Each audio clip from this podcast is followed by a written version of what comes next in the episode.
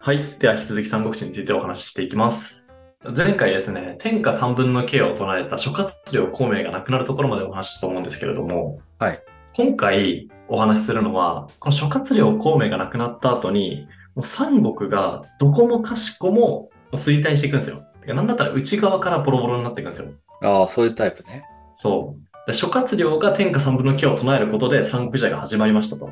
うんそして諸葛亮が亡くなることで三国時代が終わっていくんですよ。もう、今回はね、どんな感じでこの諸葛亮が亡くなった後に三国時代がなくなっていくのかっていうところをね、お話ししていこうと思います。はい。で、まず義から見ていくね。で、この義なんですけれども、諸葛亮が亡くなった当時の皇帝が、宋英っていう皇帝で、はい。で、この宋英が、またの名を明帝っていうふうに呼ぶんだけれども、はい。この明帝って、諸葛亮が亡くなる前までは非常に優秀な皇帝だったのね。あ、そうなんだ。なんだけれども、諸葛亮の死をね、皮切りに、どんどんどんどん暗君になっていくんですよ。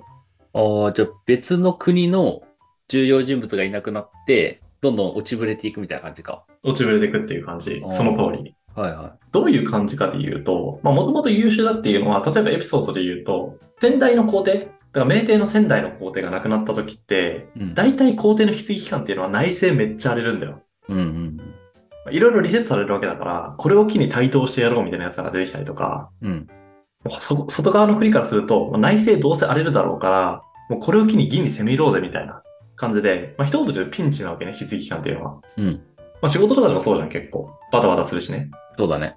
なんで、ここがまず一番最初の、まあ、皇帝に引き継いで就任した人の正念場になるんだけれども、明帝はこれを見事なまでに乗り切っちゃうのね。すごいね。早速、あの、検定、あの、賢い皇帝、要は皇帝としての器を示したっていうエピソードがあるんだけれども、うん。あだからもうみんな家臣一目置いてるんだよ、この明帝に対して。あ、まあでもそうだよね。なんだけど、諸葛亮が亡くなってから急に、贅沢、酒、女に老けるような毎日を送ってしまうんですよねああ、。もう絵に描いたよう な。もう絵に描いたようなシチュー肉林。はいはい。ちょっと言いづらいけれども、うそんな贅沢三昧のね、生活を送るわけなんですけれども、ん。うん。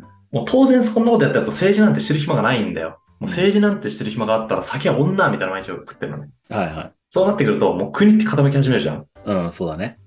で国が傾き始めるとどういう奴らが出てくるか。まあ、漢を乗っ取った宦官みたいな奴らがね、出てくるんですよ。うん。あと外籍みたいな奴らが出てくるんだね。いやー要は国を乗っ取ろうとする奴らが出てくるんだよね。はい。で、しかもこのタイミングで運悪く、この贅沢三昧の日々が経ったのかわかんないんだけれども、明帝がなくなっちゃうんですよ。で、ここで出てくるのが8歳の子供なのね。若。若いでしょうん。あ、あ、ちなみにこの子は曹操のひ孫ね。そうだなんけだど明帝っていうのは曹操の孫で、うんうん。その子供がついてるわけだから、うん。まあ、8歳の子供が皇帝の地位を継ぐってことはどういうことかで言うと、まあ乗っ取ろうとするやつらが出てくるところに加えて、すごい乗っ取りやすい状況が出来上がってしまうのね。確かに。 8歳の子供って絶対後ろ手が必要になるから、うん。で、後ろ盾になったやつに、野心とかがあったら、傀儡政権作ろうとするのね、大体。うんうん。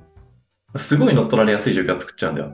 で、そんな内情のこだわりを多分見て、ショックと語がね、義に攻めてくんだよ。さっき言ったのと一緒で、ね、引き継ぎ期間ラッキーって思ってう、ん外側の国が攻め入ってくるみたいな。確かにね。え、この食と語っていうのは、お互い協力して攻めてきたみたいな感じなのこの義に対して。いや、もう別々。あ、別なんだ。ややっぱどこの国も思うんだよね、引き継ぎ期間ラッキーって。ああ、そっか。これを機にそういう義にを削り取ってやろうって。やっぱ絶対思うんだよ。で、この窮地を作ったのが、これすごいキーワード人物だから覚えてほしいんだけど、芝居っていう人物がいるのね。ことへえで、この人物が、この義を救うことになるんだけれども、ちなみに義は、この芝居によって最終的に滅ぼされます。あ先に言うとね。ええで、この芝居って本当にキーワード人物なんだけれども、まあちょっと話を進めていくと、うん。で、この芝居が、食と語にの進行を防いだことによって、芝居の名声がめっちゃ上がるんだよ。うんうん。で、そうなると、乗っ取ろうとする奴らっていうのは、要は、やばいって焦るのね。確かに俺たちに権力を集中させようと思ってるのに、あいつが台頭してきちゃったよ、みたいな。うん。だから、こう、人気で負けたら、俺たちが美味しい思いできなくなるみたいな感じになるんだよね。はい。で、焦って、俺たちも武功立ててやろうって言って、もう10万の大軍を率いて、職に攻め入るんですよ。うーん。これでボロ負けすんのね。で、職なんてさ、諸葛亮いないから、まあ、そんなにいい、ね、進化とかもいないんだけれども、うん。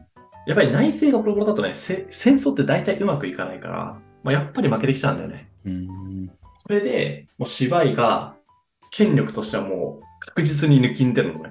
義の中で。そうだね。で、この芝居がなんとクーデターを結構するんですよ。おお、ここのタイミングで。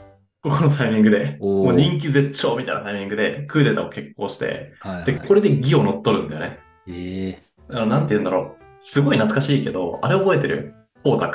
はいはいはい、いたね。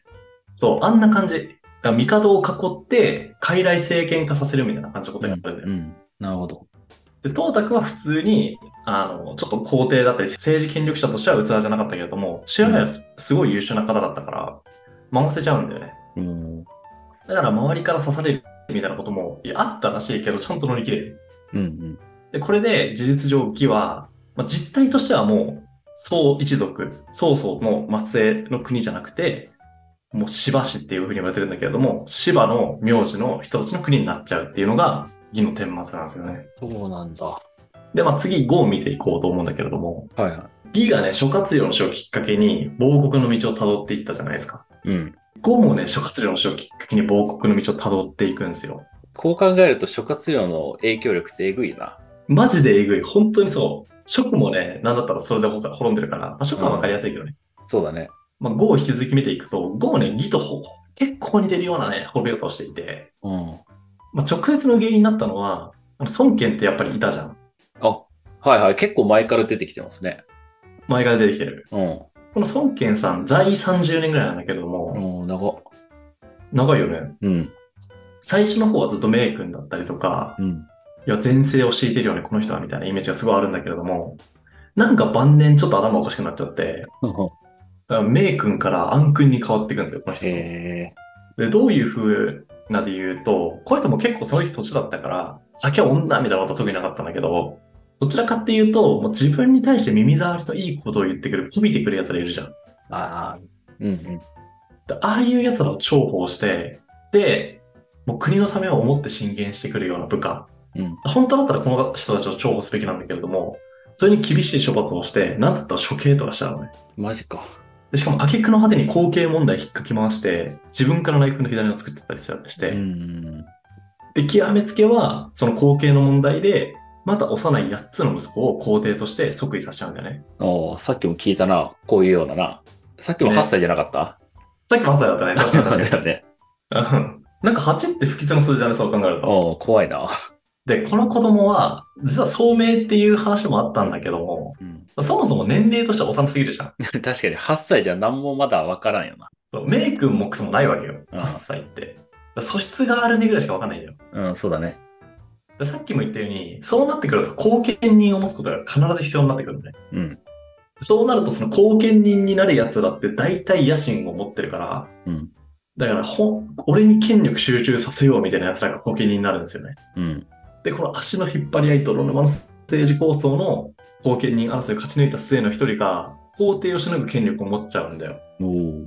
なんで、後ろ盾なのに、現皇帝を廃位して、操りやすい子供をまた皇帝に据えてみたいな。